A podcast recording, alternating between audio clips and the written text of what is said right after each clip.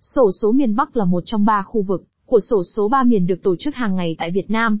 Khu vực miền Bắc bao gồm 28 tỉnh và thành phố, từ Thái Bình ở phía Nam đến Cao Bằng ở phía Bắc. Để tham gia sổ số miền Bắc, người chơi sẽ chọn ra một hoặc nhiều số trong khoảng từ 0 đến 99 và đặt cược trước khi kết quả được công bố. Kết quả sổ số miền Bắc được công bố hàng ngày vào lúc 18 giờ 15 phút trên các kênh truyền hình như VTV1, VTV2, VTV3.